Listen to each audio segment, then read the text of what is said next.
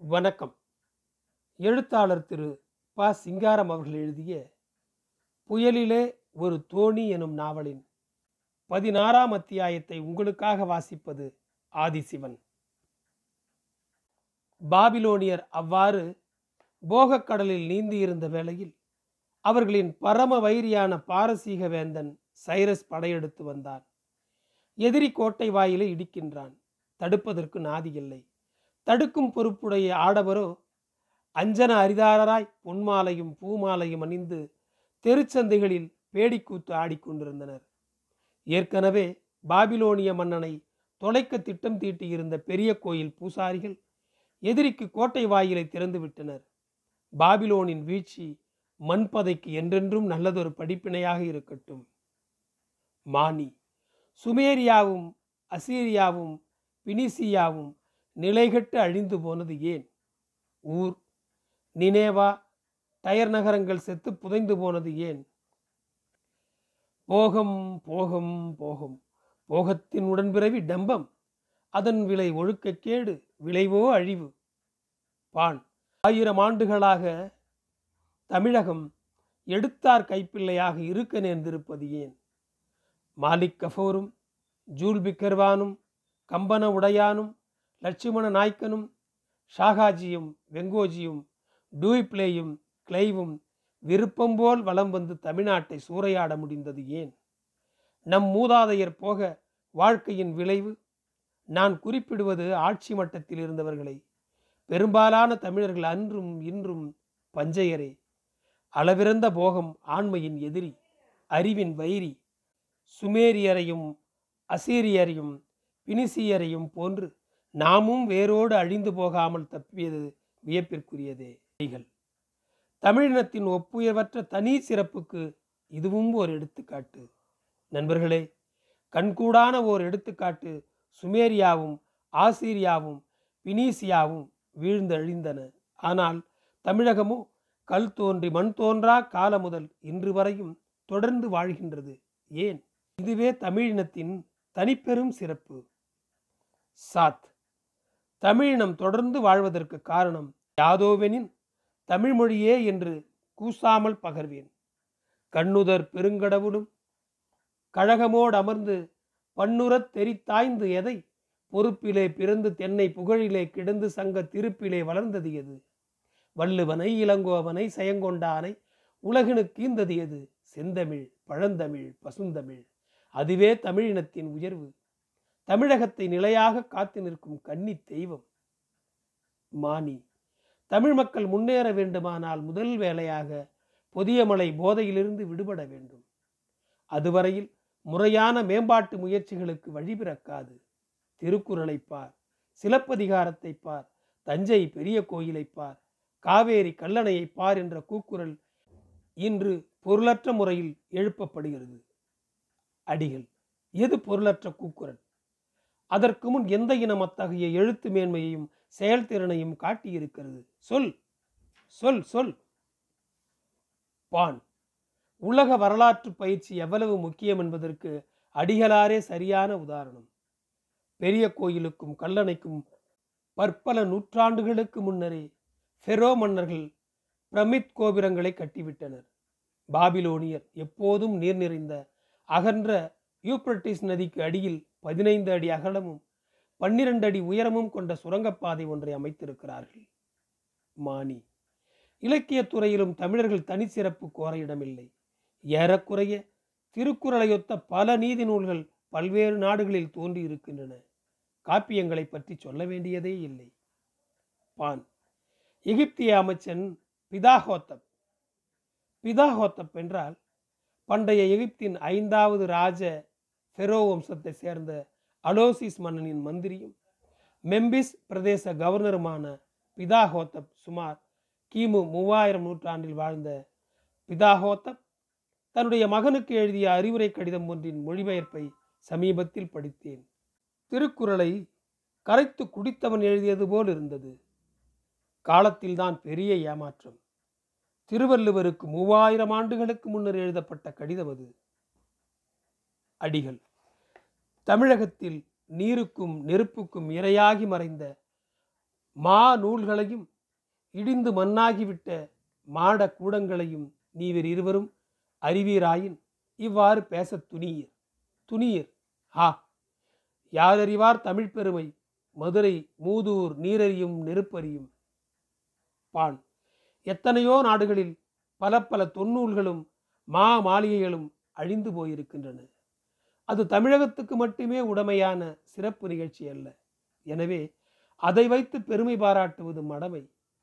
சாஃபலிக்ஸ் சாஃபலிக்ஸ் எழுதிய நூற்றுக்கும் அதிகமான நாடகங்களில் ஏழு மட்டுமே கிடைத்திருக்கின்றன. சாஃபலிக்ஸ் கிமு நானூற்றி தொண்ணூற்றி ஐந்திலிருந்து நானூறாம் ஆண்டு வரை வாழ்ந்த கிரேக்க மகா நாடக ஆசிரியர்களில் ஒருவர். சாஃபலிக்ஸா யாரவன் அடிகளாருக்கு தெரிந்திருக்க முடியாது. தெரிந்திருந்தாலும் அவருடைய இலக்கிய பார்வை தமிழராய் பிறந்தும் தமிழ் உணர்ச்சியற்ற நீவீர் இருவரும் என்ன சூது கருத்துடன் இப்படி பேசுகின்றீர்? உலகில் தமிழே தாழ்ந்த மொழி என்றும் உலகில் தமிழர்கள் உருப்படியாக எதையும் செய்ததில்லை என்றும் கூறுகின்றீரே. மானி இலக்கியத் துறையிலும் மற்ற சில வகைகளிலும் தமிழனின் சாதனை சிறப்பானதே. ஆனால் ஒரே போடாக தமிழைப் போன்றது ஒரு சிறந்த மொழி வேறில்லை என்பதும் தமிழனைப் போன்ற திறனாளி வேறு எங்கனுமே இல்லை என்பதும் பிழை. ஒவ்வொருவனும் அவனது இனத்தின் தொன்மையையும் சாதனைகளையும் எண்ணி பெருமை பாராட்டுவது குற்றமில்லை. ஆனால் அது உண்மையின் அடிப்படையில் இருக்க வேண்டும். பான். தவறான நம்பிக்கைகளின் மீது எழும் தற்பெருமை உண்மையை சந்திக்க நேரிடின் தன்னிழப்பமாக மாறிவிடும். ஆடிட். உண்மை உண்மை உண்மை. நாவ. சரி தமிழ் மக்களும் அவர்களோடு சேர்ந்து பாரத கண்டத்தினர் அனைவரும் முன்னேற்ற பாதையில் செல்வதற்கு வழி என்ன சொல்லுங்கள்? மானி. முன்னேற்றத்திற்கு முழு முதல் தேவை நம்பிக்கையே. இரண்டாவது காலத்திற்கு ஒவ்வாத கொள்கையும் பழக்க வழக்கங்களையும் கைவிட்டு புதியவற்றை கைக்கொள்ளுதல். அடிகள். தமிழன் என்றுமே கண்மூடித்தனமாய் பழமையை கட்டி அழுதவன் அல்லன். பழையன கழிதலும் புதியன புகுதலும் வழுவல கால வகையினானே என்ற சான்றோர் வாக்கை உனக்கு நினைவுபடுத்த விரும்புகிறேன். மானி. நன்று. ஆனால் அந்த பொன் வாக்கை நாம் என்ன அளவுக்கு கடைபிடித்து வருகிறோம்? நம் நாட்டை பற்றி நினைக்கும் சனியன்கள் எவை? அவை மறையாததற்கு காரணம் அவற்றை ஒழிப்பதற்கான வழிமுறை என்ன? அவற்றை எடுத்துச் சொல்வோர் நம்மில் எத்தனை பேர்? நாவ. நம்மை பிடித்திருக்கும் சனியன்களிலெல்லாம் தலையாதது ஜாதி முறை முதல் வேலையாக அதை ஒழிக்க வேண்டும். சாத். ஜாதி முறை காரணமாகவே ஒரு ஜாதி பிற ஜாதிகளை சுரண்டி வாழ முடிகிறது. மாணிக். ஜாதிக்கும் சுரண்டலுக்கும் சம்பந்தமே இல்லை. எவன் எந்த தொழிலை செய்கிறானோ அவன் அதன் தன்மையை பெற்று அதற்கேற்ப நடந்து கொள்கிறான். வக்கீலாயிருப்பவன் பார்ப்பனனாயினும் முதலியாயினும் அவனுக்கு ஒரே லட்சியம். வழக்குகளில் வெற்றி காண்பதும் கட்சிக்காரனிடம் இயன்றவரை பணத்தை கறப்பதும் தொழிற்சாலை நடத்துபவன் செட்டியாயினும் நாய்க்கனாயினும் அவனுடைய குறிக்கோள் ஒன்றே ஒன்றுதான். குறைந்த செலவில் பண்டங்களை தயாரித்து கூடுமான அளவு உயர்ந்த விலைக்கு விற்று லாபத்தை பெருக்குவது. பான் செருப்பு செய்து விற்பவன் சக்கிலியாயினும் சமணனாயினும் அவனுடைய வேண்டுதல் மாடுகள் சாகட்டும் தோல் விலை இறங்கட்டும். ஆடிட். ஜாதி வரி தொலையும் வரையில் நம் மக்களுக்கு விமோசனம் இல்லை மாணிக் ஜாதி முறை ஜாதி வெறியாக தலை தூக்கியதற்கு காரணம் பொதுமக்களின் பாதுகாப்பு கூட்டுறவு தேவை நம் தேசத்தில் முறைதுறை இல்லாத அரசர்களும் பச்சை கொள்ளைக்காரர்களும் தொடர்ச்சியாய் வெகுகாலம் ஆட்சி நடத்தி வந்ததால் சாதாரண மக்களின் தற்காப்பு கூட்டுறவு ஏற்பாடாக ஜாதிப்பற்று தலைமுறைக்கு தலைமுறை வலுப்பெற்று வந்துள்ளது. தனியாக சென்று கோரினாலும் கூட்டமாக சென்று கோரினாலும் ஒரு மாதிரியான நீதியையே எதிர்பார்க்க முடியும். என்ற நிலைமை ஏற்படின் ஜாதி முறையின் பிடிப்பு தளர்ந்துவிடும் பான். இன்னும் கொஞ்ச காலத்தில் ஜாதியின் முக்கியத்துவம் குறைந்துவிடும் புதிய தொழில் நகரங்களை நோக்கி கிராம மக்கள் படையெடுத்து சென்று கொண்டிருக்கிறார்கள். ஒரே மாதிரி ஆடை அணிந்த ஆள்கள் ஒரே மாதிரியான வேலையை பார்க்கும் சூழ்நிலையில் என்ன ஜாதி என்ற கேள்விக்கே இடமிராது. சாத். அந்த நிலைமை ஏற்பட நாளாகும். கலப்பு மனம் ஒன்றே ஜாதி முறையை உடனடியாக வெட்டி வீழ்த்தக்கூடிய ஆயுதம். அடிகள். ஆமாம் ஆம். நாவ. என் கருத்தும் அதுவே ஆடிட்டர். நானும் அப்படியே நினைக்கிறேன். பான். ஆதனூர் நந்தனார்களும் தில்லை மூவாயிரத்தாறும் கொள்வினை கொடுப்பினை செய்து கொள்வதால் மட்டும் ஜாதி முறை ஒழித்து விட முடியாது. சீர்திருத்த மாற்றங்களுக்கு எண்ண தெளிவே முதல் படி. சாத். தேவையற்ற நம் மக்களின் சக்தியை வீணடிக்கும் ஜாதி முறை தோன்றியதற்கு காரணம் என்ன? பான் கால இட தேவைகளுக்கேற்ப சமுதாய அமைப்பு முறை தோன்றுகிறது மாறுகிறது. ஜாதி முறை வெவ்வேறு பெயர்களுடன் எல்லா சமுதாயங்களிலுமே இருந்திருக்கிறது இருந்து மாறி இருக்கிறது. எனவே நமது ஜாதி முறை பற்றி நாம் வெட்கப்பட தேவையில்லை. இன்றைய சூழ்நிலையில் இப்போதிருப்பது போன்ற ஜாதி முறை தேவையா என்பது கேள்வி. மானி ஜாதி முறையை தாங்குவோர் அதற்காக போராடுவது அதன் தன்மையினால் நன்மை ஏற்படுகிறது என்று கருதி அல்ல. அதை வைத்து பெறக்கூடிய பயனை எண்ணி இன்றைய தமிழன் தனது பெருந்தேவைகளாக கருதுவது பணம் பதவி பள்ளிப்பட்டம் மூன்றையுமே. இந்த லட்சியங்கள் சரியானவையா என்ற ஆராய்ச்சி இப்போது வேண்டாம். அவற்றை அடைவதற்கு ஜாதியின் துணை தேவையில்லை. ஜாதியின் துணையால் மட்டும் அவற்றை பெற்றுவிட முடியாது. ஜாதி பிரிவை யாரும் வற்புறுத்தப் போவதில்லை. ஜாதி பேய் தானாகவே மறித்துவிடும். ஜாதி பேயை ஒழிப்பதில் கருத்து வேற்றுமைக்கு இடமில்லை. ஆனால் சீரான முன்னேற்றத்திற்கு ஜாதி ஒழிப்பு மட்டும் போதுமா? போதாது. எனக்கு தெரிந்த வரையில் ஜாதி ஒழிப்பு வேலை அல்ல முதற் கடமை. நம் மக்களிடையே பரந்த மனப்பான்மையை வளர்ப்பதையே முதல் வேலையாக கொள்ள வேண்டும். அறிவு வளர்ச்சி காரணமாக தோன்றும் பரந்த மனப்பான்மைக்கு ஜாதி சமய இன மொழி பிரிவுகள் யாவுமே வெறும் விளையாட்டு வேலிகள் அது கிடக்கட்டும். தமிழினத்தின் சீர்கேட்டுக்கு உண்மையான காரணம் என்ன?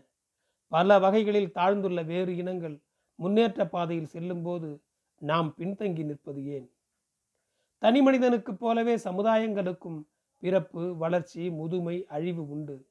காலத்திற்கேற்ப மாறி புது வலுப்பெறாத சமுதாயங்கள் செக்குமாட்டுத்தன்மை பெற்று நடைப்பிணங்களாய் காலந்தள்ள நேருகிறது. மாய்ந்து போவதும் உண்டு. நம் மக்களின் மேம்பாட்டுக்கு முதல் நடவடிக்கையாக என்ன செய்ய வேண்டும்? தமிழர்களின் கிணற்று தவளை மனப்பான்மையை மாற்ற வேண்டும். அத்துடன் ஆய்ந்து தேர்ந்து மேற்கொண்ட நடவடிக்கைகளை வலுவாது நிறைவேற்றும் கடமை உணர்ச்சியும் பரப்ப வேண்டும். ஆமாம் ஆமாம் அது நிற்க நண்பர்களே வெகு காலமாக எனக்கு ஓர் ஐயம்.